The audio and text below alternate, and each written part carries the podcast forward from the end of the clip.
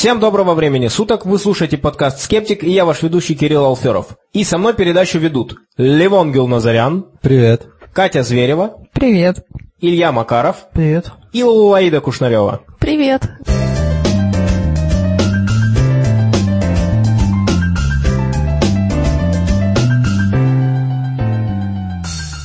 Сегодня 20 июня 2014 года. Этот подкаст создан обществом скептиков. И кроме этого подкаста, даже летом мы проводим регулярные встречи в Москве.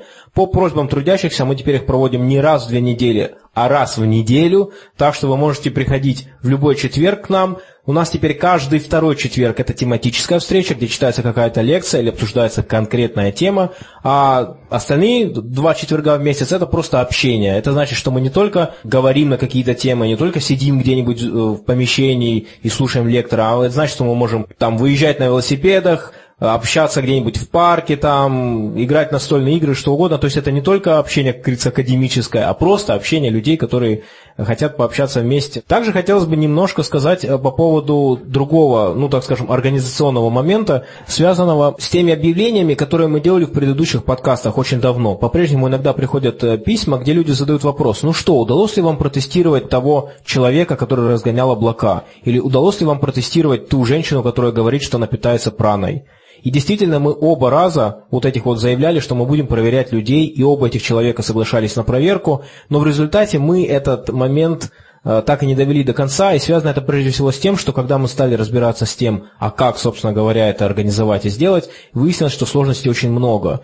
И взяться сейчас не представляется возможным. Когда дело касается облаков, здесь просто была действительно, может быть, не очень удачная идея, потому что эксперимент очень трудно поставить. Все, что мы можем сказать этому человеку, что его заявка, она фактически ну, непроверяема. Либо надо, чтобы он очень четко сказал, вот как мы тогда и говорили, э, за какое конкретное время он собирается эти облака разгонять, потому что ну, протестировать чрезвычайно сложно.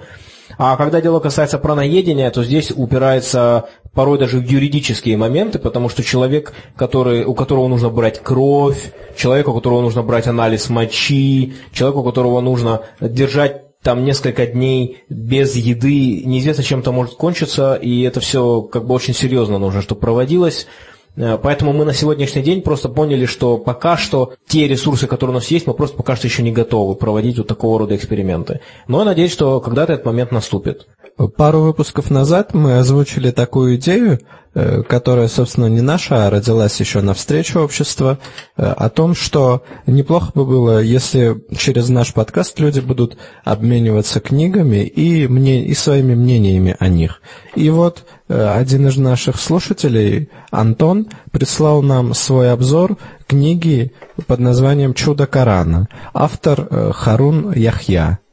И мы, конечно же, опубликуем э, отрывки из обзора ВКонтакте и дадим ссылку на его блог, где он достаточно подробно все разбирает.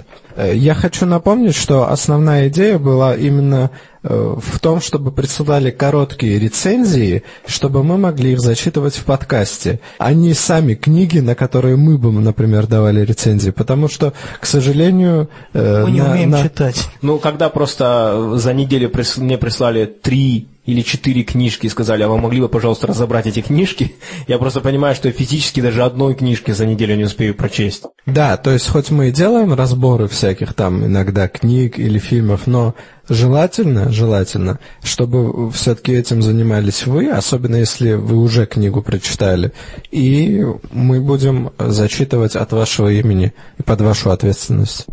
А сейчас мы переходим к другой теме, и я не зря говорю «переходим», потому что мы будем говорить как раз о переходных формах. Катерина? Вернее, мы будем говорить об распространенном среди креационистов аргументе, который звучит, например, что нет переходных форм, или покажите мне переходные формы. Или там, например, что в палеонтологической летописи должно быть огромное количество переходных форм, а их нет. И вот начнем с того, что подразумевают под этим понятием те самые креационисты. Как правило, ну, даже и я в большей части слышала в такой формулировке, что «а где переходная форма между, там, ящерицей и зайкой, там, ну или крокодилом и курицей, и что-то такое совсем нереальное, и вот они хотят, чтобы показали нам именно такие переходные формы. Но на самом деле в биологии под переходной формой понимается немножко другое. есть два определения. Ну, первое определение – это потомки одной группы, являющиеся предками другой.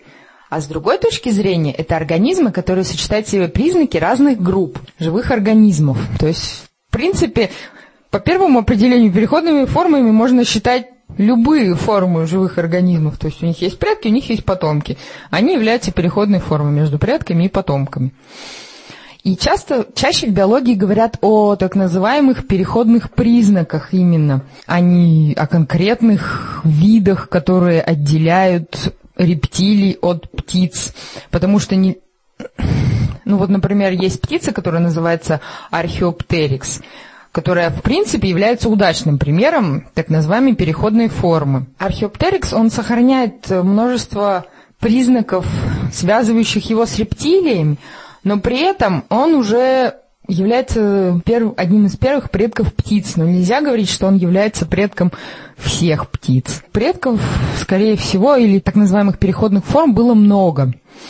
Просто тут мы приходим к другой проблеме, так называемой неполноте палеонтологической летописи. То есть Креационисты требуют, чтобы им в этой палеонтологической летописи предоставили полный, грубо говоря, перечень вот от самых простых до самых сложных. Но нужно понимать, что это в принципе невозможно, потому что некоторые виды вымирали и не сохранялись, скажем так, то есть не нашли ископаемых останков, и то есть у нас нет возможности вот их кому-то предоставить и вот показать, дескать, что вот смотрите, они есть. Да, это сколько же реально нужно было найти вот этих вот останков, чтобы показать вот эту громадную цепочку переходных форм. Это, конечно, должно было бы быть очень большое количество ископаемых, а реально ископаемые это вообще это очень редкая ситуация, когда животное погибает таким образом, что его останки остаются, там, например, где-нибудь там в породе. Еще один пример таких переходных признаков, это, например, лапообразные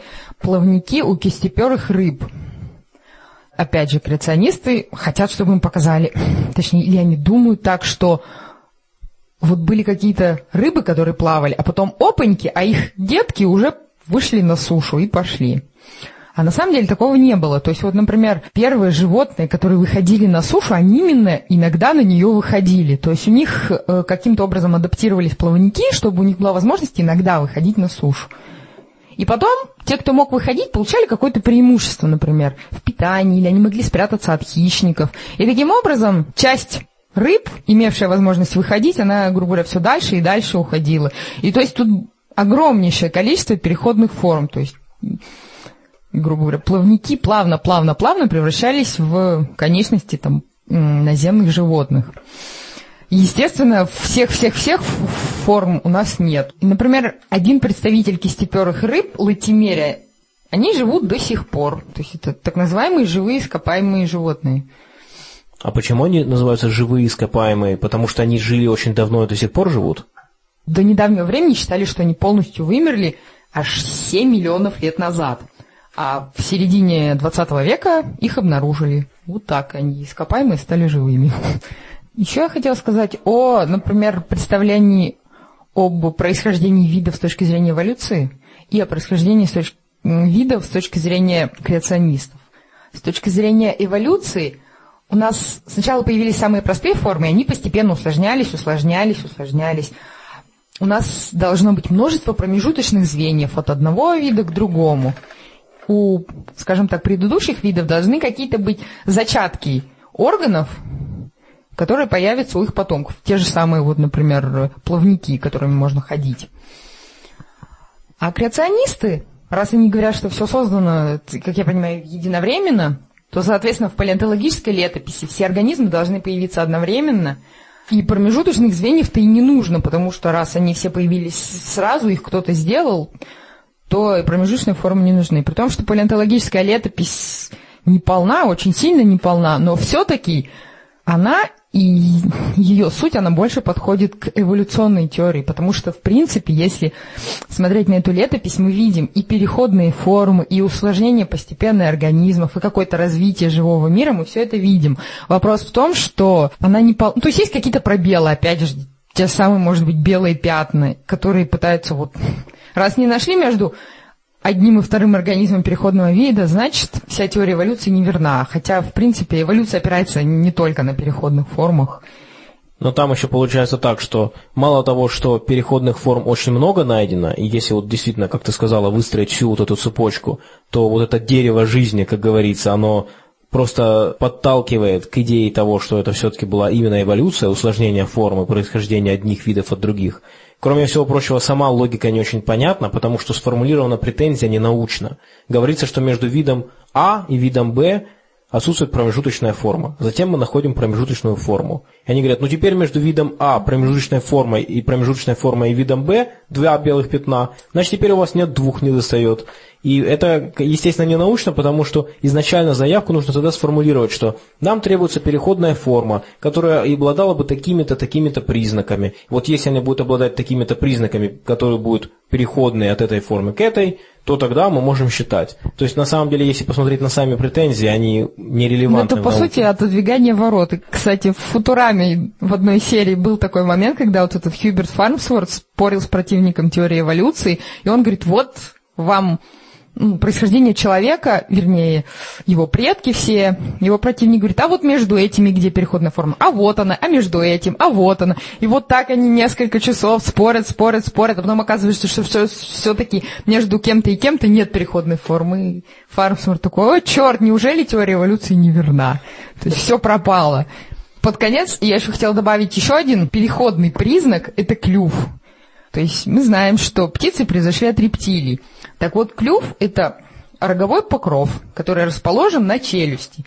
И клювы возникали у разных видов рептилий, вымерших, или, например, у гаттерий есть некое подобие клюва, которое еще ну, живет, существует. Тоже важный пункт, что в эволюции клюв или лапы появлялось не в одном месте, развивалось дальше, а было просто много проб и ошибок. То есть у многих-многих видов, многие пытались летать, но не у всех это получилось. У кого-то получилось очень хорошо, а какие-то, скажем так, эксперименты провалились. То есть, например, у нас же есть там белка-летяга, которая может планировать, но не может лететь. То есть это тоже своеобразная попытка научиться летать. Да, а еще мне в суши-баре давали роллы с икрой летучей рыбы. Да, кстати, даже рыбы умеют летать. Как э, те креационисты, которые признали, что когда-то существовали динозавры, как они мирятся э, с тем, что динозавры перестали существовать? Ведь мы знаем, что, например, не помню, какая религиозная организация, но Э, организовала огромный музей в США, где э, детям э, рассказывают, как динозавры жили рука об руку с людьми и так далее. Но там везде умалчивается Куда они делись? Факт, да, куда они делись. Вот мне интересно, никто не слышал, как они объясняют это? Очень они не успели на Ноев ковчег. Просто. Да, но Их атланты уничтожили. То есть это что, Бог ошибся, когда их сделал и решил загладить? Нет, это было сделано для того, чтобы искусить человека и чтобы как бы... Нет, просто люди их истребили, ведь легенды о драконах уходят своими корнями в те времена, когда люди жили бок о бок с динозаврами. Я думаю, экология загрязнение автомобилями и так далее. Вот что да, а автомобили привезли с собой те инопланетяне, которые строили египетские пирамиды, а потом мне тоже сгинули вместе с динозаврами. А, тогда получается Флинстоуна это документальный фильм. Я хотел заметить, что когда мы говорим креационисты, это не всегда точно, потому что теорию эволюции отрицают не только они. Есть люди, которые говорят, не, я не за креационизм, я даже не верю в Бога, но я считаю, что я теория не эволюции... произошел это без Да, теория эволюции неверна. И поэтому я думаю, что можно обращаться также к этим людям. Просто у этих людей подчас нет никакой аргументации. У меня есть один знакомый, я с ним долго спорила. Он говорит, э, что теория эволюции сто процентов неверна. Я не знаю, как на самом деле, но она сто процентов неверна. И то есть у него вообще никаких аргументов нет. Ну, кроме вот, где переходные формы. А между этим и этим, между этим и этим. Бывает иногда ситуация, когда мы рассказываем о чем-то в подкасте, а потом нам указывают на ошибку кто-нибудь из слушателей, и мы в следующем выпуске исправляемся. Бывает такое не только у нас, такое бывает также и в научном мире.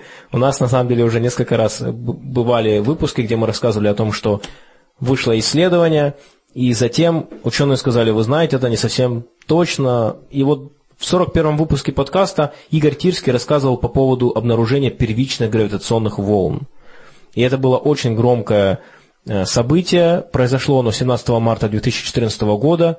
Астрофизики из Гарвард-Смитсоновского центра астрофизики объявили, что они нашли эти волны, и это означает, что это фактически первое эмпирическое подтверждение инфляционной теории, которая говорит о том, что буквально за какие-то там доли секунды Вселенная расширилась от размера с точки, там, размер с атома до современных размеров и, может быть, даже больше, потому что все то, что мы можем наблюдать, это только вот обозримая Вселенная. Мы не знаем, насколько она простирается дальше. Так вот, это было бы очень большим событием, и, в принципе, если оно подтвердится, это будет тянуть на Нобелевку. Вместе с тем, была и критика этого исследования, несмотря на то, что ученые, которые объявили это исследование, они три года перепроверяли свои данные, три года, то есть это все-таки не поспешное заявление. Тем не менее, были люди, которые говорили, что, вы знаете, такое же излучение может быть, например, от космической пыли. Космическая пыль взаимодействует с электромагнитным излучением, и поскольку речь идет об очень маленьких величинах и требуется очень точное измерение – очень трудно отличить одно от другого. Это действительно первичные гравитационные волны или просто излучение от пыли. И вот буквально вчера, 19 июня, вышло, вышел от них пресс-релиз, где они сказали, что они уже не так уверены по поводу своего начального заявления, и что действительно те данные, которые у них есть, пока что не позволяют сказать, так это все-таки были первичные гравитационные волны или излучение космической пыли, собственно говоря, даже пыли Млечного Пути. Так что вот такая вот ситуация. Я бы хотел еще раз подчеркнуть, что вот эти ученые, они очень много времени провели, перепроверяя данные, поэтому мне кажется, что когда другие астрофизики обвиняют их в том, что они поспешили, я все-таки, наверное, не соглашусь. А, но так или иначе видно, что можно снова посмотреть на то, как действует наука, как она реагирует на критику, и что примечательно, в своей статье, которую они вчера выпустили, они не как-то там обходили стороной критику там, или пытались завуалировать свои выводы. Нет, они прям напрямую ответили. Вот нам говорят, что якобы наши результаты не настоящие, потому что может быть это излучение от пыли. Мы посмотрели, и действительно мы считаем, что этот момент мы пока исключить не можем. Вот мне кажется, это очень важно, важная демонстрация того, как ученые мыслят, даже когда вот казалось бы, вот она светит Нобелевка. И тем не менее, люди все равно, может быть, даже уместно сказать, вынуждены идти по правильному пути, просто потому что это прозрачно, потому что это исследования, которые должны быть подтверждены фактами. Так что будем дальше ждать подтверждения или не подтверждения теории инфляции. Это тоже пока что еще не точка в этой истории. Посмотрим, какие новые данные поступят дальше. Да, здесь надо еще отметить про сверхбыстрое расширение Вселенной в начале ее эволюции, что здесь речь идет не просто о расширении какой-то какое-то облако материи или чего-то такого, а о расширении пространства. А когда расширяется пространство, то у нас скорость света может быть преодолена. Ну, именно не материальными частицами, а с самим пространством при его расширении. Так что это не вступает в противоречие с теорией Эйнштейна. Просто когда вот а такие вещи разбираются, иногда могут быть у людей как бы вот вопросы в этом плане. Я видел блог одного верующего человека. Он рассказывал о том, что он точно знает, что большой взрыв, вот теория большого взрыва, она неверна, потому что теория большого взрыва, говорит он, утверждает, что нет центра у расширения. Но он говорит, посмотрите, вот если что-то расширяется, там обязан быть центр. Следовательно, теория неверна. И это еще один пример того, как человек просто не разобрался в том, что говорит наука, и поскольку очень часто наши интуитивные представления, они ограничены только нашим опытом на этой планете, многие другие вещи нам кажутся очень непонятными. А если разобраться, естественно, как ты правильно сказала, это речь идет о расширении пространства. Ну, на самом деле можно попробовать понять, а, как может быть расширение без центра на таком примере. Давайте рассмотрим шар, допустим, из резины, наполненный воздухом, и который расширяется изнутри. Если мы находимся на самой поверхности шара, то есть не можем там со стороны на него смотреть, то нам кажется, что эта поверхность, она просто во все стороны растягивается, и там нет центра, от которого она начинает растягиваться. Она просто растягивается, и все. Мне кажется, что люди, которые отрицают теорию большого взрыва, например, или говорят про переходные формы, они не всегда, особенно если это публичные люди, они не всегда не знают сами. Они просто надеются на необразованность публики. Грубо говоря, логическая ошибка подавления доказательств. Они вроде есть, но они на них то ли не обращают внимания. А если это какое-то сложное понятие, то они его выставляют чучелом и делают так, чтобы люди поняли его так, как ему нужно, то есть специально. Утаивают информацию. Ну, ну, когда дело касается этого блогера, у которого там было там что-то типа там 100 подписчиков, ясно, что человек искренне в это верил. Я до того, как стал скептиком, я опровергал теорию эволюции парой простых аргументов. Я считал, как бы, да нет, ну, вряд ли. Я, конечно, не изучал, но... как Это бы, самый главный аргумент. Не, я сложнее опровергала теорию эволюции. У меня в детстве была книжка такая православная, 20 примеров, которые опровергают теорию эволюции. Там были примеры всяких животных, насекомых, у которых были достаточно сложные признаки, которые, по мнению авторов книжки, невозможно объяснить эволюционным путем. Например, жучок, который вокруг своих яичек, которые он откладывал, из которых вылуплялись личинки, он строил вокруг них заборчик. И типа другие жучки, его враги, они не могли слопать его детишек, и все было хорошо. Вот авторы говорили, типа, а если это произошло эволюционным путем, то значит сначала он строил маленький заборчик, потом стал строить все больше и больше. А если бы заборчик был маленький, то его личинок бы кушали, значит он не мог так эволюционировать. Враги тоже росли вместе с заборчиком. В 48-м выпуске я рассказал про новую технологию, которую мы откопали на Indiegogo. Это стеклянные дороги или solar roadways, которые сейчас все больше и больше обретают популярности. Э, Ну и мы высказались очень осторожно. Я изложил пару недостатков и еще пару, может быть, сегодня назову, раз уж мы возвращаемся к ним. Э, Но я сказал, что технология в целом имеет шанс, но чем дальше идет разбор э, этой технологии, тем э, меньше возможностей у нас остается ее увидеть в реальном исполнении, потому что, как ни странно, очень много крайне адекватной такой скептичной критики нашлось в интернете.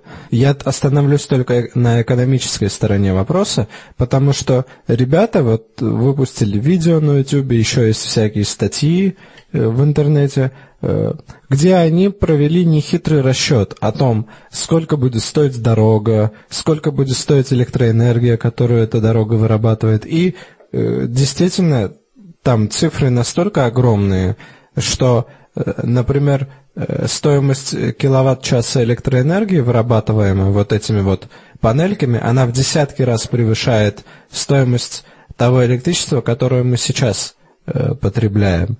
Во-вторых, стоимость ремонта дорог просто зашкаливает. Ведь даже человек, который в технике не разбирается, он знает, что асфальт штука достаточно дешевая. Хотя, ну, относительно дешевая. Это, наверное, самый дешевый материал, Со времен короля Артура. Который можно положить на дорогу. да, по которому можно ездить. А если его делать плохо, он будет еще дешевле. Ну так вот, и там, например, э, речь зашла о том, что э, в этих стеклянных панелях используется переработанное стекло, но оно вряд ли может быть использовано, потому что очень высокие требования предъявляются к прозрачности стекла и качеству, поэтому э, говорить о том, что можно вот так вот из разбитых бутылок э, сделать Ну, Просто насколько я знаю, как раз стекло это тот материал, который при переработке не теряет своего качества, в отличие от пластика там какого-то. То есть из бутылки ты можешь ее разбить, как расплавить и сделать точно такую же бутылку, и с ней ничего не будет. Ну, в смысле, она будет такой же. Да, это правда. Но нам нужны бутылки, которые, во-первых, из белого стекла, а не из зеленого, например. Все-таки это качество стекла бутылочного отличается от того, которое они хотят применять, потому что по бутылкам не нужно ни ф- фурам ездить там. э, Но да, то есть стекло это высоко перерабатываемый материал, но только не то стекло, которое они хотят использовать, которое высококачественное и там суперпрозрачное.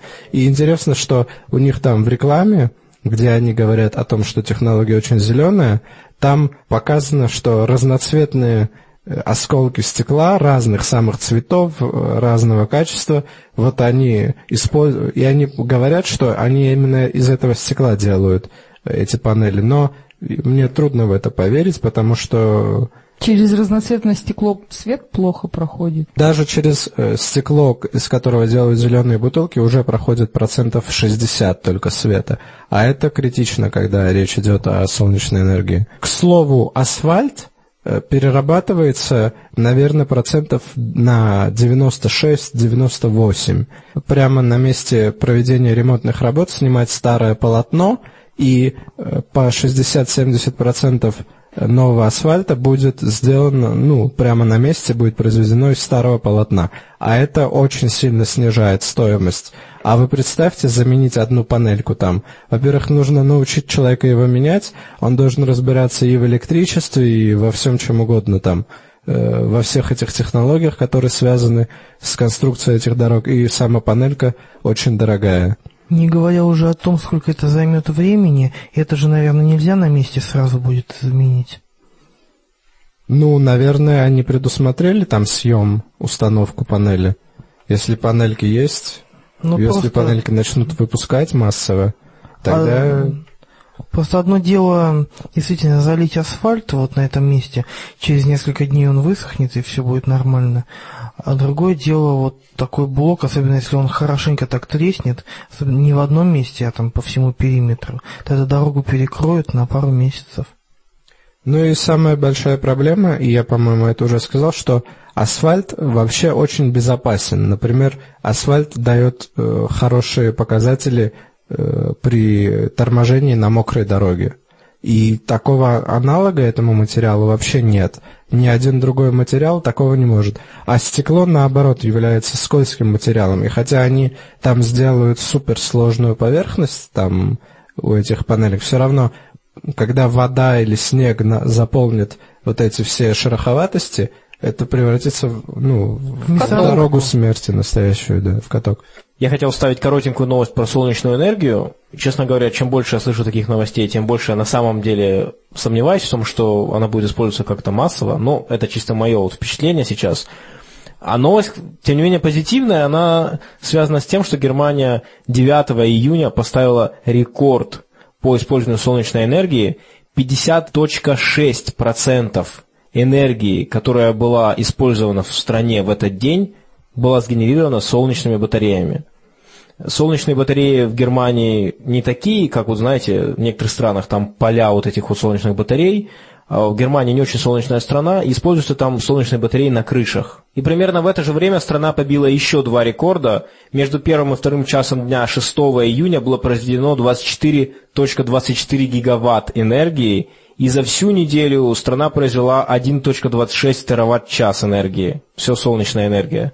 Так что Германия очень сильно рекламирует использование солнечной энергии, у государства есть определенные субсидии, хотя не очень понятно, насколько светлое будущее у этой технологии именно в Германии, потому что планируется скоро субсидии прекратить, и не очень понятно, насколько все это вообще рентабельно, потому что, поскольку солнечных дней не очень много, владельцы очень часто компаниям, у которых они брали эти солнечные батареи, они им на пасмурные дни сдают их обратно, чтобы они у них хранились. Очень странно, что именно Германия бьет такие рекорды, ведь страна северная, и э, кроме солнечных дней у них еще и э, угол падения солнечных лучей даже летом, э, в отличие от каких-нибудь экваториальных стран, он у них достаточно низкий. И непонятно, почему они решили именно этот метод, ну, в своих климатических условиях такой метод использовать.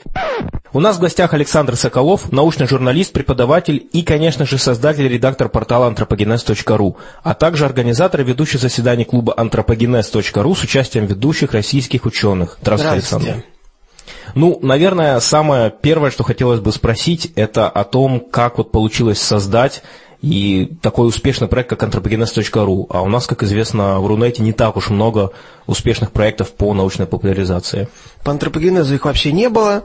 Вот, на самом деле это э, вообще чисто частная инициатива, да, моя со Станиславом Дробышевским, вот, которая родилась просто из знакомства с ним и из интервью, которое я делал, которое было опубликовано у Маркова э, вот, на сайте его.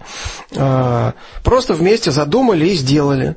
Э, ну, Просто эта ситуация с, э, вот, в российском интернете, что таких вот ресурсов нету, что тема эта не освещается, что наши э, граждане, которые даже интересуются этой темой, найти компетентную информацию достоверную не могут.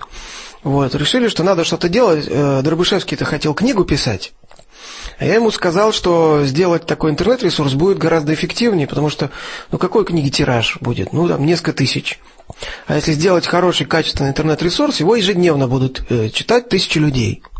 Вот, что и было сделано, мы составили планчик, в 2010 году осенью мы этот э, проект стартовали, и э, достаточно быстро, ну, поскольку действительно сделано это было тщательно, основательно, вот, он стал э, популярность набирать, и сейчас действительно вот по этой тематике, в общем, лидирует в интернете, нас посещает ежедневно несколько тысяч человек – вот у нас сообщество в Фейсбуке, ВКонтакте, тоже там с несколькими тысячами читателей. И вот мы стали проводить мероприятия за пределами, так сказать, интернета, причем мы достаточно быстро стали делать, понимая, что все-таки надо из, э, из онлайна выходить, надо людей собирать, вот, надо, э, там, если есть у, читателей желание там, и живьем посмотреть на ученых и лично задать вопросы, надо им такую возможность предоставить.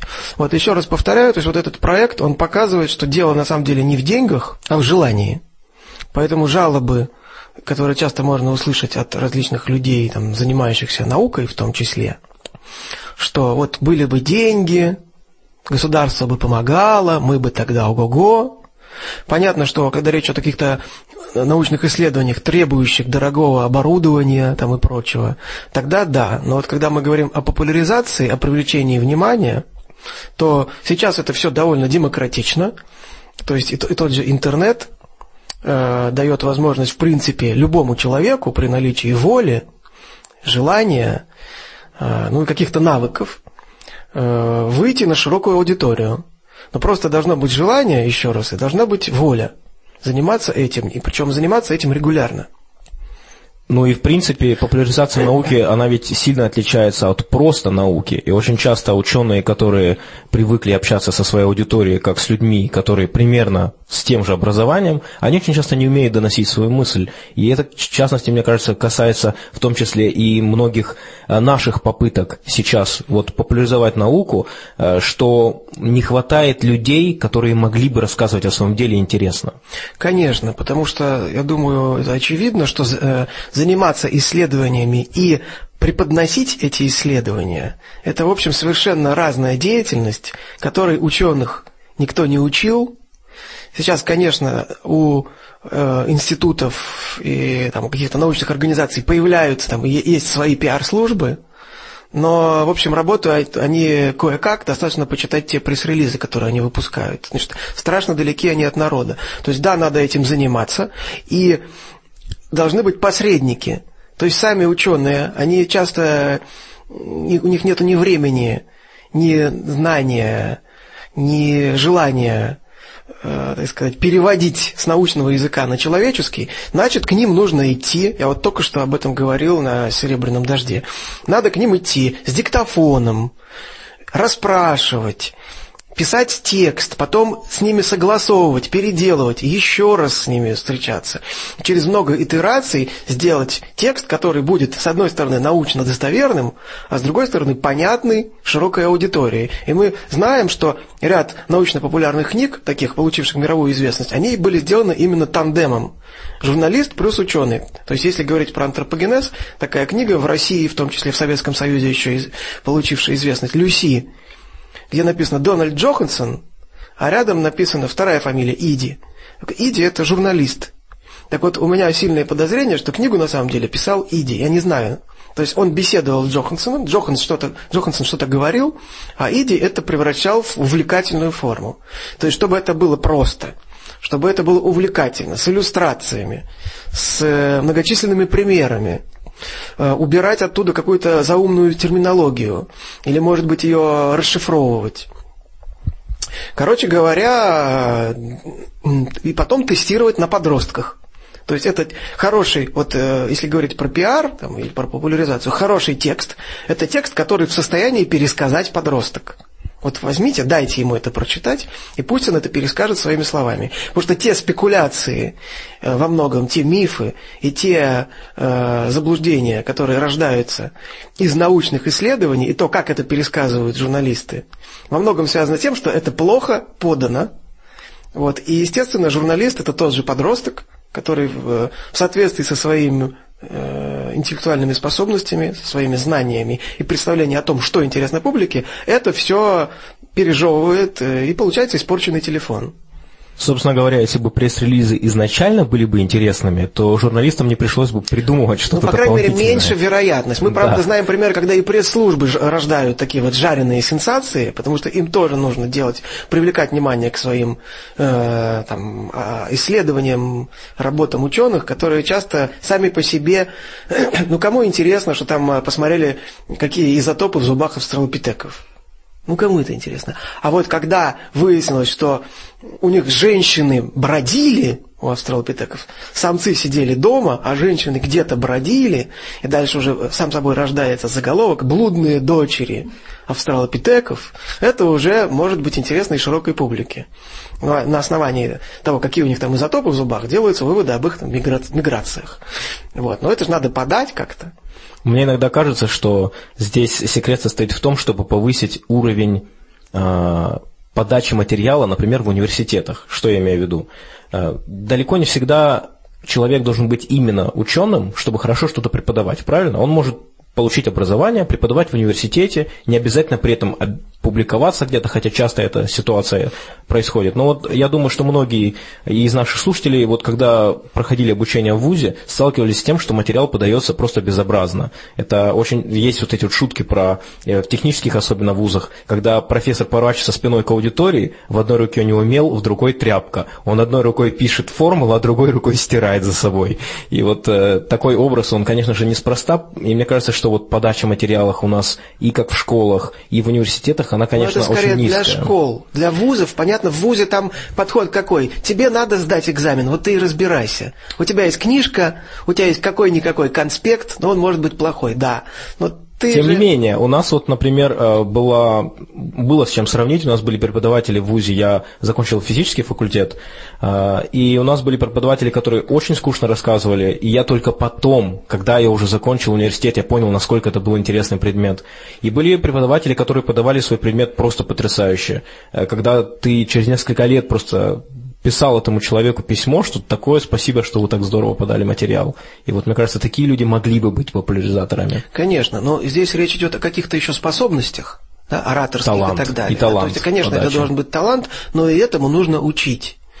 То есть нужно обучать как научной журналистике, как таковой. Вот. И, наверное, нужно помогать ученым, которые желают этим заниматься, помогать им не совершать тех ошибок, которые они часто совершают. Вот. Что мы в итоге можем видеть на телеэкране, в интервью, э, то есть те вещи, которые хороши все-таки, допустим, на кафедре и приемлемы в стенах вуза, на телеэкране так делать нельзя, говорить так нельзя, так отвечать на вопросы нельзя. Вот, как они это делают. Потому что, вот я вчера на эту тему говорил, у нас просто путают разный жанр. Жанр телешоу и жанр научной дискуссии. Вот, а это две большие разницы, как говорится. То есть, если э, телешоу э, решает задачу развлечения зрителей, развлечь, передать эмоции, дать какую-то встряску, ну, как-то, может быть, психотерапию какую-то успокоить или, наоборот, страсти разжечь. Вот. А решение научных проблем, вообще говоря, не, реш- не является целью телевизионного шоу.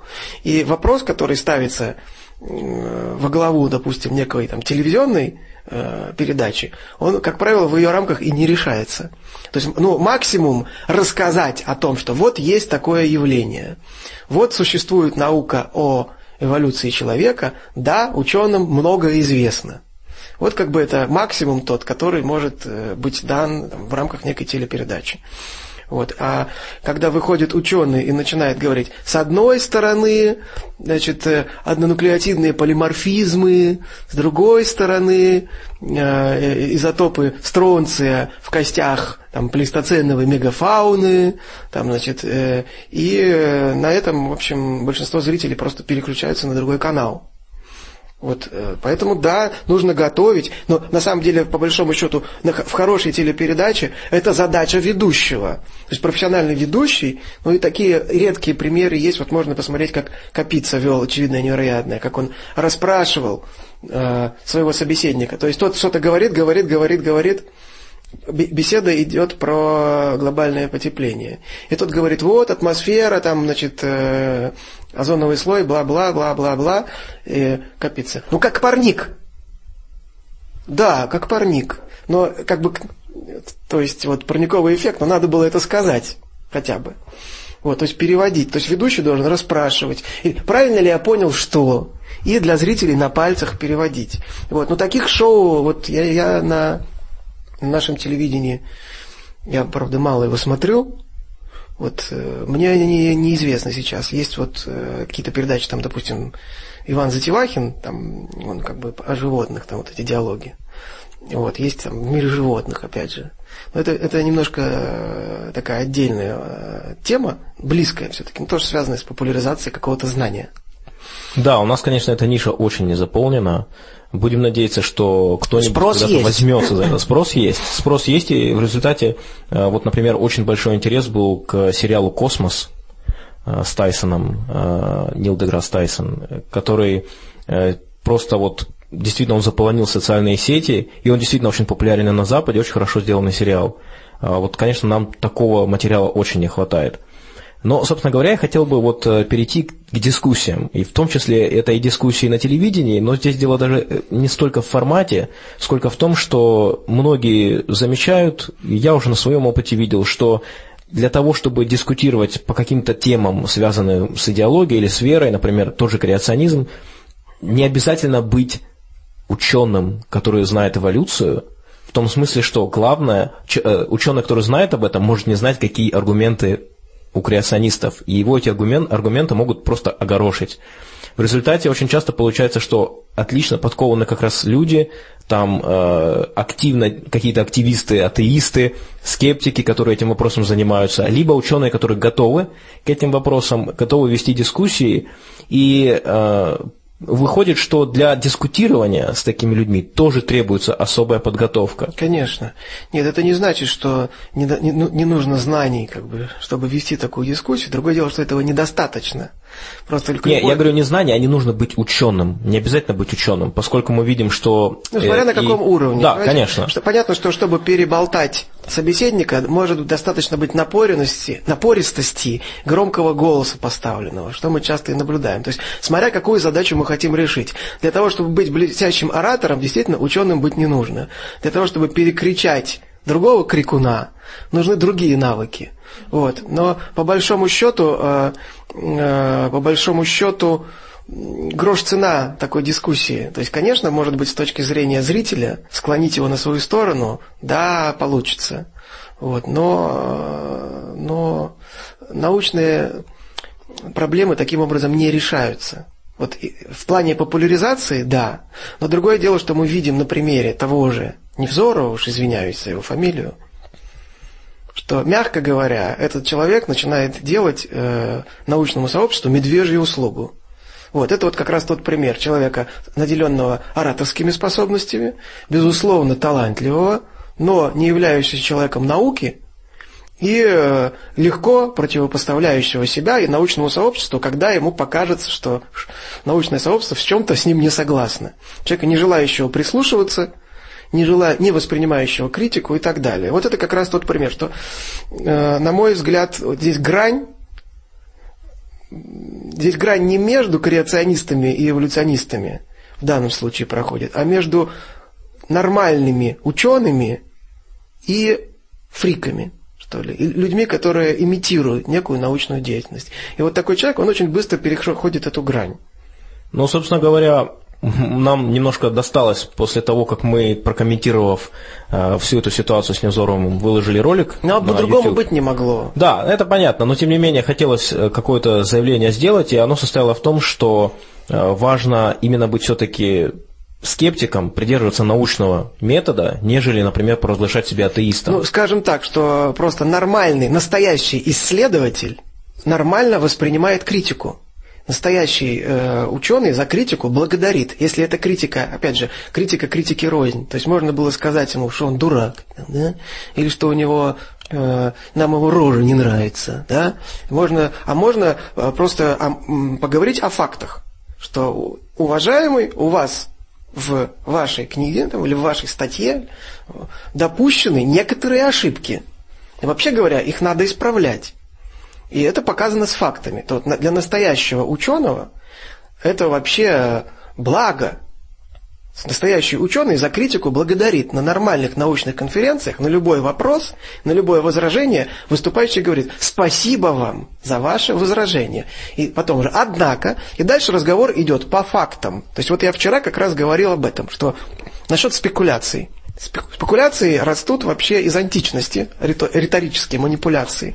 Что вот были такие софисты в Древней Греции. Они э, занимались тем, что выигрывали суды, с помощью риторики. Тогда еще не было, э, это потом уже Аристотель в пику софистам э, разработал правила логики. Вот, они занимались тем, что вот, а истины нет, можно любой тезис повернуть что так, что эдак. Вот, и э, вот с помощью э, подмены тезиса, с помощью игры словами можно убедить э, публику в чем угодно. Вот. Но вот э, эта же вещь очень легко оборачивается и против такого оратора. А еще раз, а важно не красота слога в данном случае, а действительно соответствие фактам и умение воспринимать критику в том числе. А для такого публичного трибуна, для него главное победить любой ценой, вот как и для софистов. Победить любой ценой. Если нужно врать, можно врать. Если нужно унизить оппонента, он унизит оппонента. Вот, он уйдет от темы, он не будет обсуждать какой-то неудобный для него факт. Он постарается с помощью риторики его обойти. Вот, поэтому нормально, если делать нормальную научную дискуссию, вот я об этом говорил вчера, должны быть четкие правила, и должен быть модератор, который следит за исполнением этих правил. И который, допустим, обсуждать личность оппонента запрещено, съезжать с темы запрещено. Ну, не говоря уже про то, что должны быть некие правила вежливости, правила приличия соблюдены. Вот, и тогда, да, и поэтому, например, э, э, нормальная научная дискуссия, она может вестись в письменном виде. И в письменном виде мы можем обаяние, очарование убрать. Останутся только слова, можно спокойно прочитать и сделать вывод, кто прав, кто виноват. Кстати говоря, многие люди, вот на моем опыте, отказываются от письменных дискуссий и говорят, нет, вот давай поговорим лично. А вот, вот, а на вот, самом вот, деле вот, я вот, всегда вот, вот. придерживаюсь именно того, что письменные дискуссии интереснее, потому что, во-первых, они не потеряются, а в разговоре, как часто, хороший аргумент просто уходит, человек о нем забывает. В разговоре на всё. первое место выходит харизма, аура личная, так сказать, умение красиво говорить, там, улыбаться в нужный момент, перебить. Поэтому и когда и говорят, что я, я буду спорить только в прямом эфире, извините, это, ну, это не наука. Вот, еще раз, для ученого э, красота слога не столь важна. Важно содержание, а не форма. И мне, например, когда, э, допустим, мне звонят и делают какие-то предложения, там, не знаю, опубликоваться, посотрудничать, какой-то проект совместный. Ну, хорошо, вот мой электронный адрес, пришлите ваше предложение в письменном виде. Нет, мне надо лично встретиться.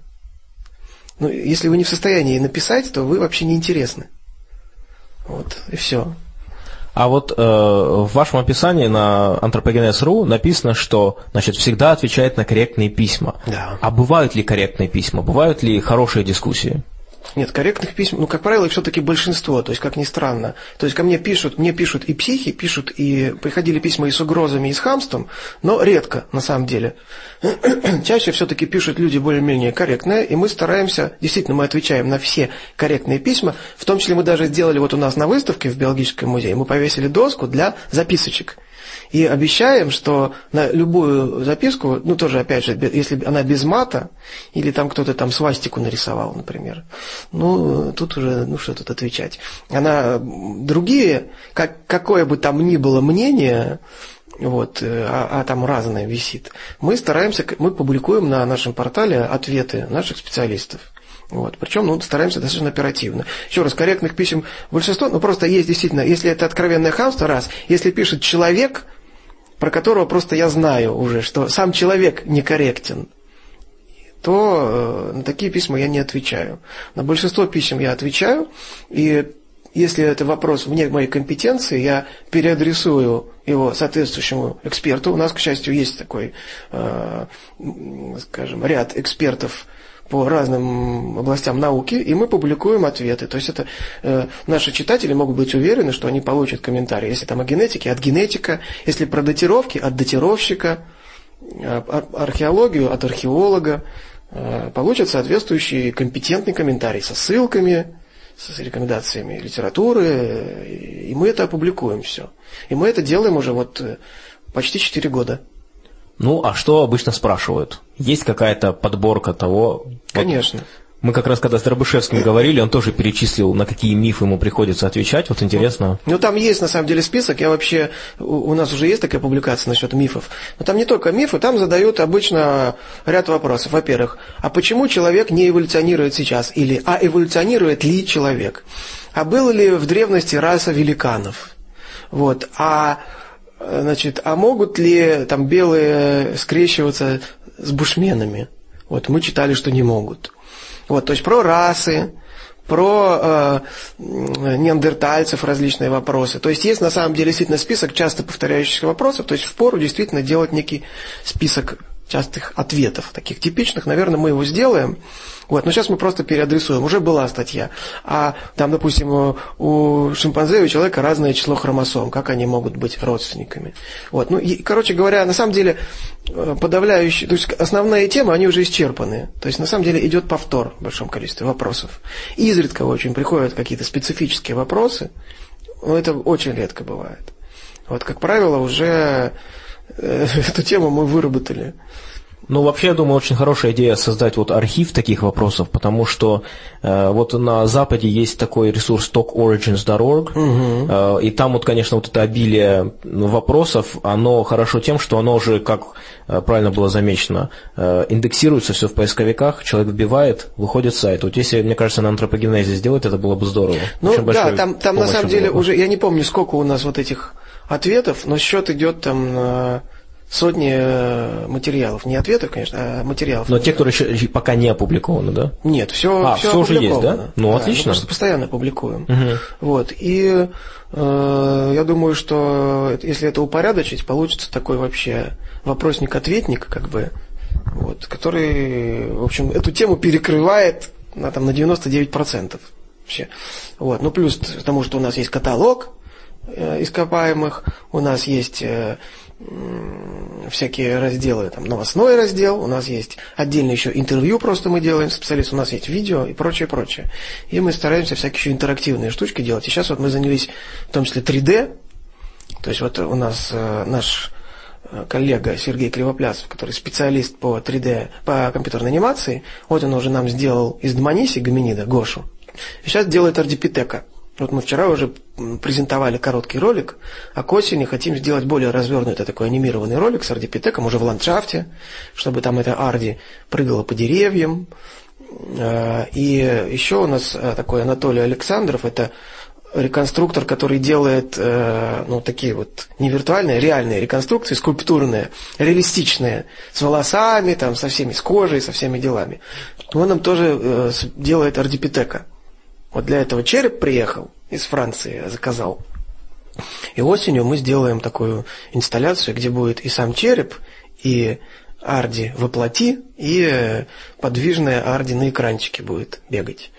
Вот. В перспективе, конечно, сделать бы такую целую выставку целиком. Пока что у нас выставка там черепа и рисованные реконструкции, но что тоже немало. Вот. Про эту выставку можно тоже, конечно, отдельно поговорить, потому что это мы долго вынашивали, вот, и э, проект получился успешный такой. Вот, и в рамках него мы проводим и встречи. Вот вчера была очередная встреча, пришло больше ста человек. А, И в четверг будет аналогичное мероприятие в Петербурге. Мы со Станиславом Дробышевским сегодня выезжаем в Питер. И там на Фонтанке около Невского проспекта в библиотеке Маяковского проведем встречу такую же для петербургских наших читателей. А это регулярные встречи вообще, вот такие вот мероприятия? Мы стараемся делать регулярно. Все упирается в одну простую вещь. Ученых, занимающихся темой, очень мало. Поэтому вот это та же проблема, с которой сталкиваются специализированные издания. Когда тема узкая, то ну, надо же что-то новое рассказывать. Поэтому у нас, увы, ну, в итоге одни и те же спикеры. А, Вот, а хочется и новых людей вытаскивать. Ну вот э, это непросто. Но тем не менее мы в течение вот, почти четырех лет стараемся проводить регулярно такие мероприятия. И вот заседание клуба «Антропогенез» мы проводили в Дарвиновском музее. И вот такие для более широкой аудитории мероприятия мы сейчас проводим в биологическом музее. Будем стараться это продолжать. Вот, и какое-то видео снимать мы хотим. Потому что спрос на это есть, спрос большой. Ну, а, собственно говоря, напоследок хотелось бы немножко затронуть тему псевдоистории, которая сейчас у нас пышно процветает, и этот бум начался, я думаю, наверное, лет 10 назад, но многие, я думаю, могут его связать не только с Фоменко, но еще и с Задорновым, который сейчас активно очень снимает фильмы. Ну, много деятелей, на самом деле, но есть несколько Много, наиболее конечно, таких да. фигур. Просто Задорнов, он, как говорится, это масс-культура, и он, Ну, конечно, очень виден. Это Да. шоумен, талантливый, опять же, замечательно владеющий риторическим мастерством. То есть э, достаточно посмотреть любые его выступления или ту же передачу э, Гордона знаменитую. Там Задорнов показал себя блестяще как оратор. Вот, потому что э, потому что у него колоссальный опыт. Вот, и он на люб... и нету вопроса, нету действия, которое бы поставило его в тупик. Да, хотя вот я когда смотрел эту передачу, у меня было впечатление, что э, можно было, не ставя его в тупик, очень хорошо побеседовать и оставить положительное впечатление у зрителя тоже. Можно Но было. ученые, конечно, которые там были, э, они были, они были не готовы к его Они аргументам. не сохраняют, нужно сохранять холодную голову. Да, а да. они заводятся. И когда человек заводится, он не себя не контролирует уже, и он не способен адекватно реагировать. Вот, а Задорнов сохраняет спокойствие, он с, с легкой улыбкой и иронически так, в своем- в своей манере отвечает. И он выигрывает на эмоциях. Хотя понятно, что он несет полную пургу, но это мы понимаем. Да, когда он говорит, что когда мозги, когда голова в холоде, мозг становится гуще. Да, но да. это чушь. Но это для нас чушь.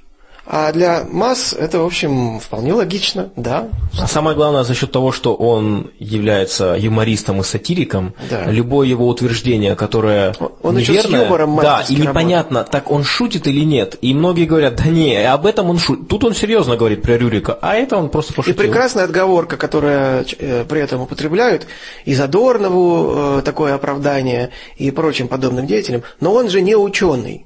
Он себя и не позиционирует как ученый, он просто привлекает внимание к истории. То же самое сейчас я услышал про Акунина. Акунин написал книгу по истории.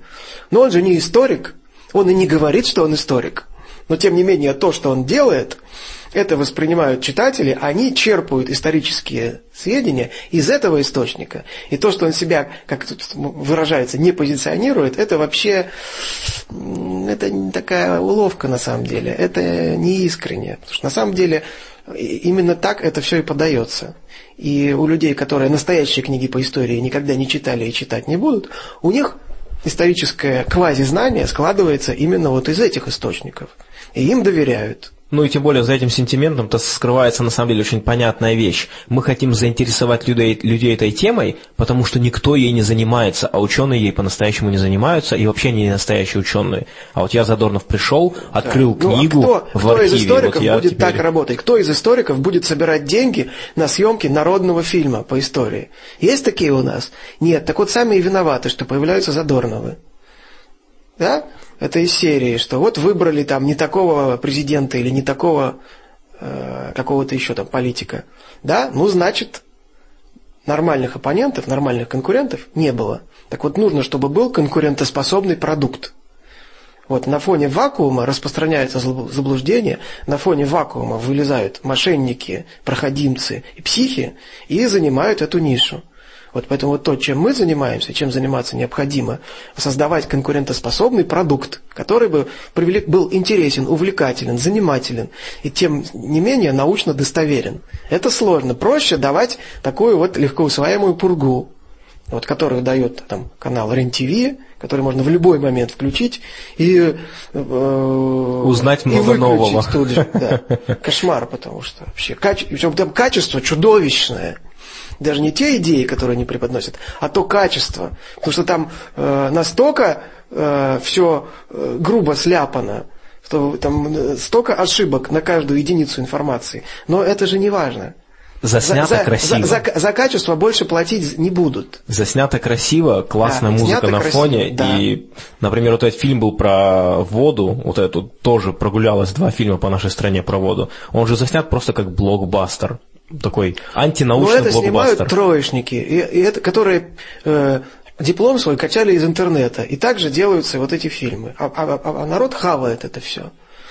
Вот, вот это, это, я говорю, нету нормальных научных журналистов, есть халтурщики. Они занимались халтурой в ВУЗе, они занимаются халтурой на работе. И считаю, что складывать словеса в связанные предложения для журналиста этого достаточно, чтобы снимать на любую тему. Ну, в общем, в связи с этим очень хочется пожелать большой удачи и дальнейшего процветания. Ну вот мы с этим вашему боремся, проекту. боремся и будем бороться. Наше дело правое. Я думаю, что да. И поэтому вот хочется пожелать, чтобы и встречи продолжались, и чтобы и находились люди, которые могут помочь в этом деле, и чтобы ученые откликались. В общем, всех-всех благ, и мы вас очень поддерживаем. Спасибо э, и вам тоже. Вот такое вот интервью. И хотелось бы немножко поднять тему, вот о которой мы говорили с Александром, по поводу того, должен ли э, популяризатор быть действующим ученым или нет. И я хотел бы немножко подробнее раскрыть вот э, свое мнение по этому поводу, которое я частично высказал в интервью с Александром. С моей точки зрения, хорошо, если действующий ученый популяризирует свою область. Это очень здорово. И это, наверное, самый лучший вариант, потому что здесь речь идет о том, что специалист, который досконально знает свою область, он о ней рассказывает популярно. Очень классно. Но я хотел сказать, что людям, которые не являются действующими учеными или которые вообще вот не являются специалистами в этой области, но которые увлекаются этой областью и у которых есть талант к тому, чтобы понятно рассказывать о ней, им не нужно смущаться, им нужно заниматься этим делом. Популяризаторов не хватает, их нужно, чтобы было больше. Если вы рассказываете тем более о чем-то простом, а чаще всего популярная лекция не об очень простых вещах. Вот мы, например, рассказываем про теорию эволюции. Мы не являемся эволюционистами, но рассказать о самых базовых ошибках, о самых базовых концепциях теории эволюции мы способны. И мне кажется, что мы способны сделать это довольно точно. А, поэтому, вот, э, чтобы привести пример, Яков Перельман, многократно упоминаемый нами, это человек, который закончил лесной институт. Он не заканчивал физику, он не заканчивал математику, он не заканчивал никакие факультеты, связанные с этими техническими науками. Но, ну, наверняка им давали что-то, но он не является физиком по специальности. Тем не менее, его книги про физику и про математику. Так что это все упирается в талант, в умение преподавать, в интерес к науке, к познанию и к тому, чтобы вот рассказать людям об этом, чтобы зажечь их. Мне кажется, с популяризацией это так же, как, например, с тренерством или с преподавательством – то, что, например, выдающийся спортсмен не обязательно хороший тренер. И человек может сам по себе, например, не очень, ну, не достиг больших успехов в спорте или там в науке, но при этом у него есть какой-то талант объяснять. И тут, ну, конечно, хорошо, когда у человека есть профильное образование, когда у него есть какая-то база знаний, это хорошо. Но он может таким же успехом работать, например, не по своему профилю. Ну, например, учился он на биофаке, но пошел работать в какую-то другую отрасль. То есть он не ученый, но при этом у него есть база знаний, и он умеет говорить.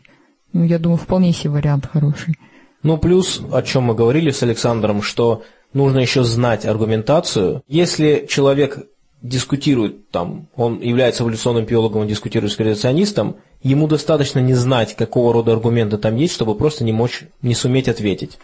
И это связано просто с тем, что не знать этих аргументов, и что дебаты – это очень специфическое, иногда даже театральное действие. И просто скептик, который хорошо знает эти аргументы, он может не обладать глубочайшими специализированными знаниями и тем не менее хорошо и убедительно отвечать на многие аргументы. В том числе, например, когда говорят, что теория эволюции не соответствует второму закону термодинамики, тут и эволюционный биолог, он не физик же, и тогда можно рассудить, что ну, для того, чтобы отвечать креационистам, нужен эволюционный биолог, физик, палеонтолог, нужен там геолог, и собрать тут кучу вот этих специалистов, только тогда мы можем спорить с креационистом. Но по факту в реальной жизни это все-таки не так. Вообще, когда мы говорим по поводу популяризации науки, сейчас ВКонтакте, например, большое количество разных групп.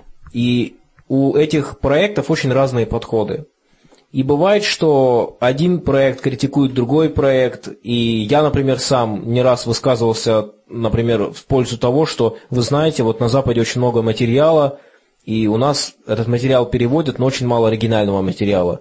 И как ты не стараешься аккуратно говорить, все равно люди очень часто воспринимают это как критику людей, которые делают очень полезную работу по переводу, хотя этого совсем не хочется сказать.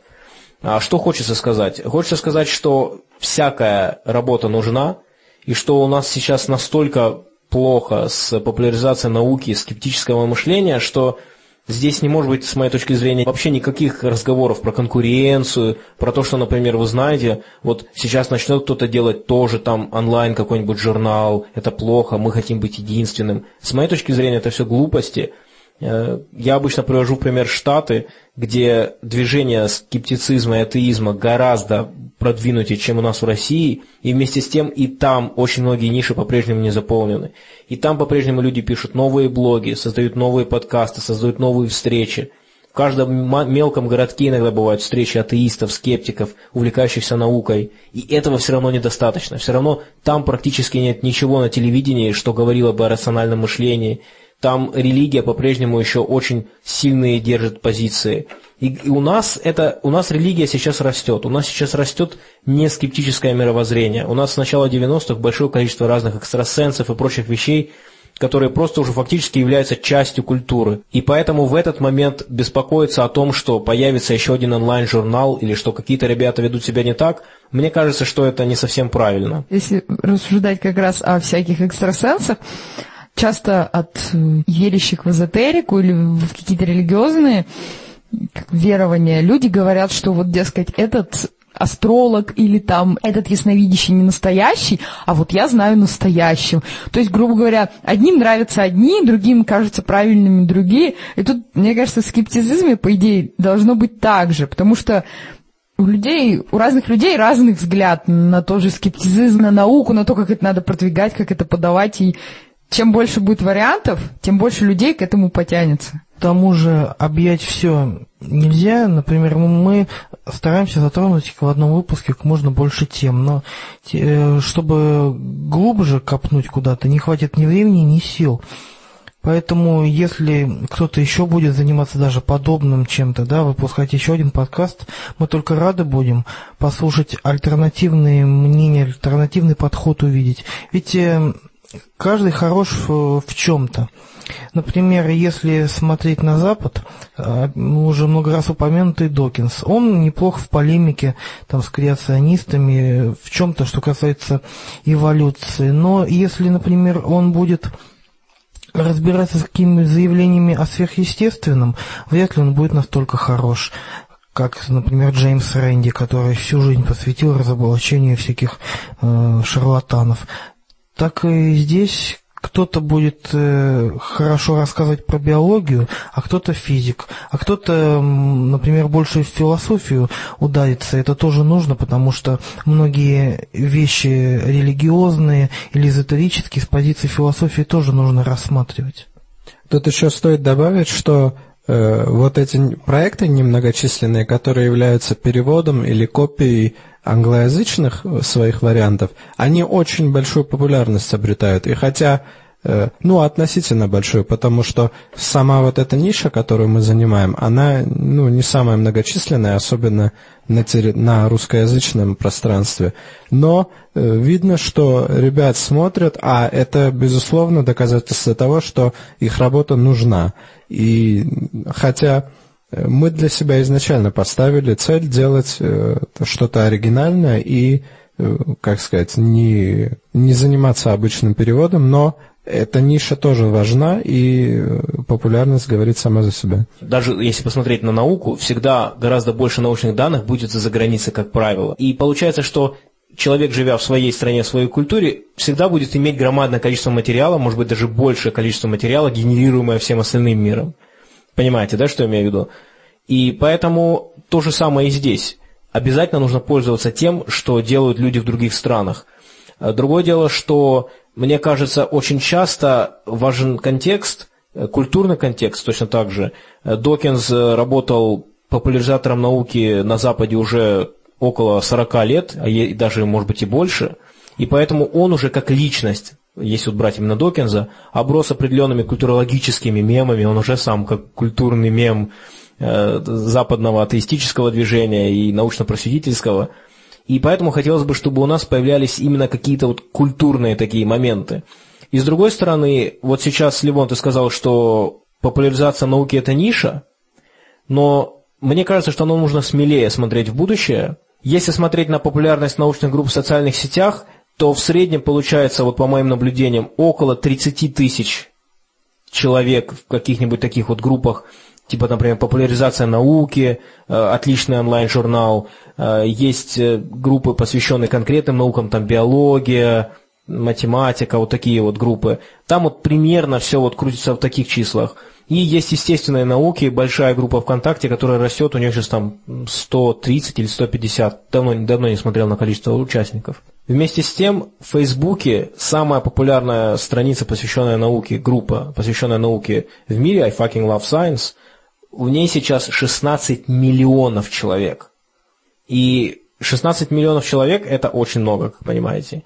Я уверен, что в России можно достичь каких-то подобных цифр. Я не говорю именно про 16 миллионов, но я легко могу представить группу, которая сделана э, интересно, которая сделана оригинально, как говорят, с душой, которая может набрать миллион человек.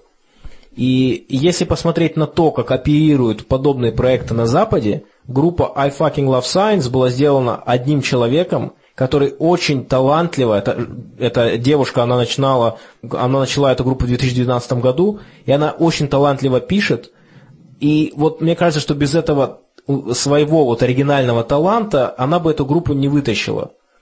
А у нас, как, мне, мне иногда кажется, что люди даже боятся вкладывать что-то свое, чтобы вот как-то то ли не испортить материал, который переводится, и в результате очень часто э, перевод для того, чтобы не выглядеть безликим, он должен полностью полагаться на культурный контекст западный. И получается, что мы э, очень много говорим о западных персоналиях, и у нас практически, получается, нет шанса вырастить какие-то свои. Ну вот, какие-то такие соображения. Но самое важное, что хотел бы подчеркнуть, вот какое, что я хотел бы, чтобы у слушателей осталось э, в памяти, это что я считаю, что нужны разные проекты, даже те проекты, с которыми я не согласен. Вот все эти голоса, они нужны, и нужно, чтобы их было больше. Но тут еще интересный момент, что в долгосрочной перспективе э, все-таки проект, который Э, как сказать, является копией или переводом какого-то западного, он э, ограничен в своем, э, в количестве людей, которым он понравится здесь, в русскоязычной зоне, он, оно ограничено, потому что он весь, как ты вот правильно сказал, он пропитан контекстом, весь этот контент западный, он пропитан их контекстом, он создавался там для но это как с фильмом «Неверующие». Фильм, который имеет смысл вот как раз в западном контексте, фильм, который практически не говорит ничего нового, но который был сделан именно для того, чтобы показать западному атеистическому и скептическому движению, что мы достигли многого, мы не одни, а, у нас есть какой-то прогресс, и вот это вот здесь оно, мне кажется, смотрится как некий взгляд вот совсем другой мир. Да, он актуален у них, и он понравился здесь тем, кто его видел, но все равно, э, как сказать, он не оставил того впечатл... он не оставляет того впечатления на россиянина, которое он оставляет на американца. Ведь там показана э, ситуация, которая э, американцу, как сказать, очень близка. Он как бы находится в этой среде. А мы как бы смотрим и радуемся за чужие успехи. И Э, соответ... ну и ощущение от просмотра, конечно, будет другое. Также и с большинством фильмов э, документальных на эту тему, которые Докинс снимал, э, он показывает реалии Запада. Ну, правда, еще в Иерусалиме снимал один из фильмов, но особенности некоторые, вот, которые здесь у нас есть, они отличаются у нас может быть не так ярко выражена, с одной стороны, религиозность, которая вот на Западе может принимать какие-то сумасшедшие формы, да, то есть какие-то общины, которые абсолютно легитимно там действуют на территории какого-нибудь городка. У нас все-таки ну, были какие-то сектанты в Пензе, которые прятались под землю, еще что-то такое. Виссарион. Ну да, но это что-то из ряда вон выходящее. А у них это именно может в рамках какого-то города быть и абсолютно считаться нормальным. Но у нас в некоторых других вещах, я не знаю, насколько часто, например, ходят к астрологам или гадалкам на Западе, у нас это довольно частое явление, и вот об этом бы что побольше каких-нибудь обзоров, фильмов, разоблачений для русского человека, для русскоязычного, который, который мог бы понять, какие он ошибки совершает, когда верит вот этим людям. Те на Западе, они его мало трогают. Единственное, что после всех этих рассуждений хотелось бы сделать такое замечание, что мы вовсе не хотим создать впечатление, что вот мы такие клевые, делаем оригинальный материал, а все там переводят. Э, это ни в коем случае мы так не считаем, мы так и не чувствуем. И опять-таки, вот просто я еще раз подчеркну, потому что вот каждый раз, когда что-то подобное я высказывал, я понимал, что надо не уставать подчеркивать этот момент, что я считаю все переводные проекты важными. То есть я не хочу, чтобы убывало переводческих проектов, я хочу, чтобы пребывало оригинальных. Переводной материал, он на самом деле очень нужен, хотя бы потому, что не надо изобретать велосипед. И очень хорошо, что сейчас людям, которые не знают английского языка, доступны стали видео интересные, которые будут полезны, и не нужно искать субтитры, там учить язык для того, чтобы их посмотреть, благодаря вот как раз таким энтузиастам. Ну, хотим просто чего-то еще, что для наших реалий близко. А сейчас Илья расскажет нам интересную историю. Буквально недавно замечательный телеканал «Звезда» показал такой новостной материал. В Киргизии объявили войну Чупакабре несколько крестьян заявили, что кто-то убил и высосал кровь из их коз, а это явный признак мифического чудовища, которое нападает на животных, высасывает их кровь и бесследно исчезает. Ну, казалось бы, ну, такие заявления – это не редкость. Однако в настоящий момент силы Государственной ветеринарной инспекции Киргизии – брошены на поиск неизвестного хищника. Местные мулы также будут содействовать изгнанию чупакабры. Я, к сожалению, никогда не был в Киргизии, но уверен, что это замечательная страна, где живут очень талантливые люди. Пару лет назад какие-то общественные деятели выступали по телевидению и рассказывали нам истории о том, что киргизы это древнейший народ, и что в Киргизии находится энергетический центр Земли.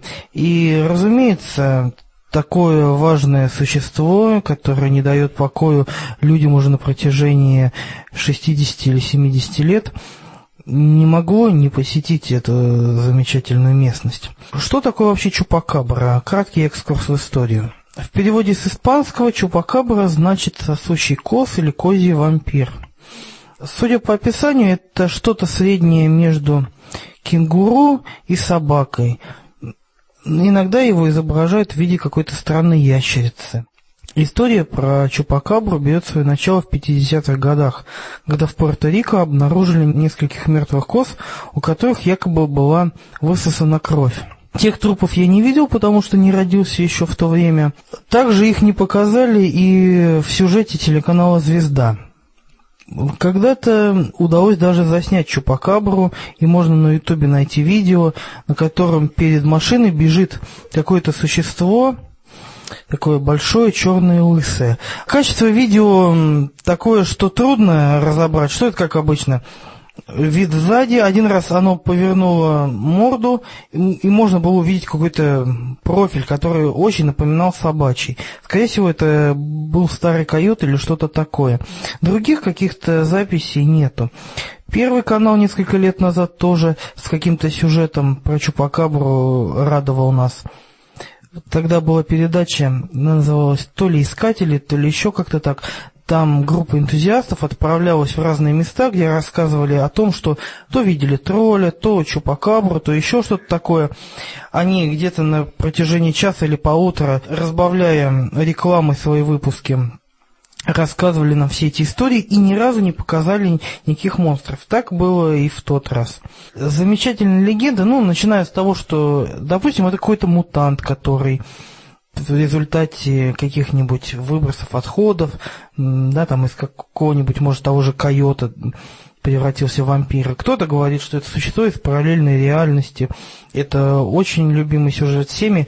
Кстати, с помощью данной, я не бы, конечно, слово теория, но вот с помощью данного, данной выдумки. Ну да, выдумки или как-то так, полемического приема, если хотите, можно объяснить отсутствие доказательств любого животного. То есть любой криптозоолог может сказать, что лохнесское чудовище существует, но оно появляется только в какие-то моменты, когда э, грань между мирами стирается, и вот он проникает в наш мир ненадолго. Когда сумерки, и у человека есть только плохая камера на телефоне, и руки трясутся. А еще после хорошей дозы спиртного. Есть, опять же, версия, что Чупакабра это инопланетное какое-то существо. Еще в те времена кто-то из крестьян вроде бы убил вот это чудовище, предъявил его исследователям. Они провели там, генетическую экспертизу, оказалось, что это койот. Какой-то очень старый, облусевший койот. И все. Возможно, дело в том, что люди просто хотят привлечь внимание. И как только росла популярность этой легенды, росло количество упоминаний. Возможно, просто кто-то хочет э, спихнуть там причину каких-то неудач. То есть, ну, если у крестьянина погибает скот, это проблема. Вместо того, чтобы сказать, что не углядел, можно сказать, что это чупакабра. В принципе, это универсальная фраза. Если вам кто-то говорит, а может быть это инопланетяне, а может быть это чупакабра, просто можно рассудить, да спокойно сказать, нет, ребят, это просто старый лысый койот. А, в конце прошлого месяца в социальных сетях стала очень популярна новость про то, как инженер НАСА предлагает печатать людей на других планетах. А, соответственно, здесь рассказывается о том, как Адам Стелнцер, а, который является также ведущим инженером проекта Curiosity, выступал на конференции Future is Now, и он предлагал необычные способы колонизации других планет. Дело в том, что отправлять людей на какие-то далекие расстояния в другие звездные системы очень затруднительно, потому что все это время, пока они летят, а это очень долгое время, их нужно кормить, нужно им создавать условия для жизни, обязательно какие-то, ну, адекватные. И Еще они в середине пути, они умрут. Да, это тоже очень грустное и справедливое дополнение. Вот. И вот по результатам всего этого Адам Стелцер предлагает отправлять не самих людей на другие планеты, а лишь отдельные участки их ДНК. И сделать это можно, например, с помощью бактерий, которые способны выжить в космосе. Ну, соответственно, бактериям там ничего не нужно особенного э, для поддержания их жизни – можно просто взять эти бактерии, взять аппаратуру и послать в полет. Соответственно, если в эти бактерии поместить человечес... э, участки человеческого ДНК, то можно будет уже после их э, прилета на место собрать, соответственно, целое ДНК и клонировать уже полноценного человека, который будет осваивать эту новую планету, когда подрастет. Нет смысла особого печатать именно человека, потому что человек, он, если приспособлен к чему-то, то только к локальным условиям на Земле, и то в очень ограниченном э, пространстве. Э, было бы логично, если уж использовать такую сложную технологию, да, если она когда-нибудь появится, печатать формы жизни, которые будут обладать э, необ, качествами, необходимыми для, как сказать, проживания на других планетах без скафандров и так далее. А без бактерий. Хотя лучше Нет, отправ... сложные такие с мозгами. А в любом случае, если у тебя какая-то неживая абсолютно среда, туда сначала поселяются бактерии, они создают сре среду для всех остальных. Да, совершенно верно. Сначала нужно провести так называемое терраформирование, опять же, с помощью бактерий, а которые будут, э, которые могут содержать кислород, э, создать кислородную атмосферу и удобрить почву для того, чтобы можно было выращивать растения и все остальное. А, кстати, очень хорошая идея, вроде бы простая, но вот действительно, а почему этого не сделали раньше? Ведь отправить бактерии действительно кажется не таким уж сложным. А клонировать человека еще не умеют. Да, так это нет, нет. Часть. Я имею в виду не клонировать человека, просто отправить бактерии. Отправить бактерии и заселить другую планету. Ну, понимаешь, мы только недавно вообще начали что-то туда отправлять, поэтому пока рано. В общем, отправляем бактерии на Марс, которые могут выжить на Марсе. Марс заселяется бактериями. Затем из этих бактерий эволюционирует другая форма жизни. Мы Прилет... ждем несколько миллионов, да, да. миллионов. Прилетает на Землю и захватывает ее. Мне интересно, как Greenpeace отнесется к этому, ведь это же экологическая катастрофа, Фильм есть такой, называется «Эволюция» с Дэвидом Духовным, где на Землю попадает сначала какие-то примитивные формы жизни, они дико-дико быстро эволюционируют каких-то страшных-страшных существ и устраивают какой-то хаос и кипиш на Земле. Да, в конце какая-то гадость получается из них. Да. Да, и единственное, чего они боялись, это Head and Shoulders. Лаида, мы долго ждали этого момента. Расскажи нам про мат ожидания. Ну Да, математическое ожидание – это термин из э, теории вероятности и математической статистики, который очень часто используется в научных статьях и, может быть, не всегда ну, тем людям, которые специально не изучали математику, бывает понятно, что конкретно обозначается этим термином. Мне, например, часто непонятно. Я читаю математическое ожидание, думаю, а чего же они, собственно, ждут математики эти? А, ну, я думаю, начать объяснение лучше не с э, такого, не с, э, с самого определения, которое обычно дается в теории, а с э, того свойства математического ожидания, которое описывается так называемым законом больших чисел. Этот закон говорит о том, что если у нас есть какие-то случайные величины, то есть функции, которые могут принимать определенные значения случайным образом, ну, грубо говоря. Например, а, вот мы подбрасываем монетку, можно ее поведение описать функцией, которая принимает значение единицы и ноль, в зависимости от того, какой стороной монетка падает. Допустим, решка это ноль, а орел единица. И тогда, а, если мы берем большое количество вот этих одинаковых функций и с, э, смотрим, ну, как, какая величина выпала в каждый момент, потом все это складываем, делим на количество испытаний, мы получаем некоторую среднюю величину. Так вот, и вот эта средняя величина, она будет при увеличении количества испытаний стремиться к математическому ожиданию. То есть математическое ожидание – это как бы то, что в среднем мы будем получать а, при большом количестве повторений вот одного и того же эксперимента. А можно сказать здесь, что это значение, к которому стремится вот это некое стремление к среднему значению или там к... Нет, ну вот здесь есть такая особенность, которая ярко видна в примере с монеткой, что если мы опишем монетку функции, которая принимает значение 0 или единица, то сама эта функция она никогда не примет значение 1 вторая. Но, то есть нельзя сказать, что она сама стремится к этому значению. Но вот среднее арифметическое, а, как бы вот этих результатов, оно как раз будет стремиться к одной второй. Поэтому мы как бы в среднем ожидаем, что будет одна вторая. На самом деле будет либо 0, либо единица, но э, ну, если мы берем среднее арифметическое, то получается близко к одной второй значению. А, соответственно, если у нас есть более сложная функция, то я уже могу прийти к самому определению, которая обычно вот дается в учебниках и так далее, если у нас есть функция, которая может принимать несколько значений, и каждое значение она принимается определенной вероятностью, то мы можем каждое это значение умножить на его вероятность, сложить их всех вместе и получить математическое ожидание. То есть получается, как математика говорят, средневзвешенно как бы нескольких величин. То есть это величина, которая показывает следующее. Если мы берем какой-то эксперимент и проводим бесконечное количество раз, а затем у всех этих величин берем среднее от них, то вот это вот получается мат ожидания. То есть мы как бы ожидаем, что в среднем будет получаться именно данная величина. Поэтому называется математическое ожидание. То есть то, чего ожидают математики. Ну, я думаю, что уже и наши слушатели ожидают, что этот выпуск подходит к концу. И всем большое спасибо за внимание. Желаем вам смело смотреть завтрашний день. Не забывайте про нашу группу ВКонтакте и наш сайт, и наш канал на Ютубе. Подписывайтесь, заходите. Всего доброго. Желаем вам стахановских рекордов на поприще скептицизма. Тарам. Пока.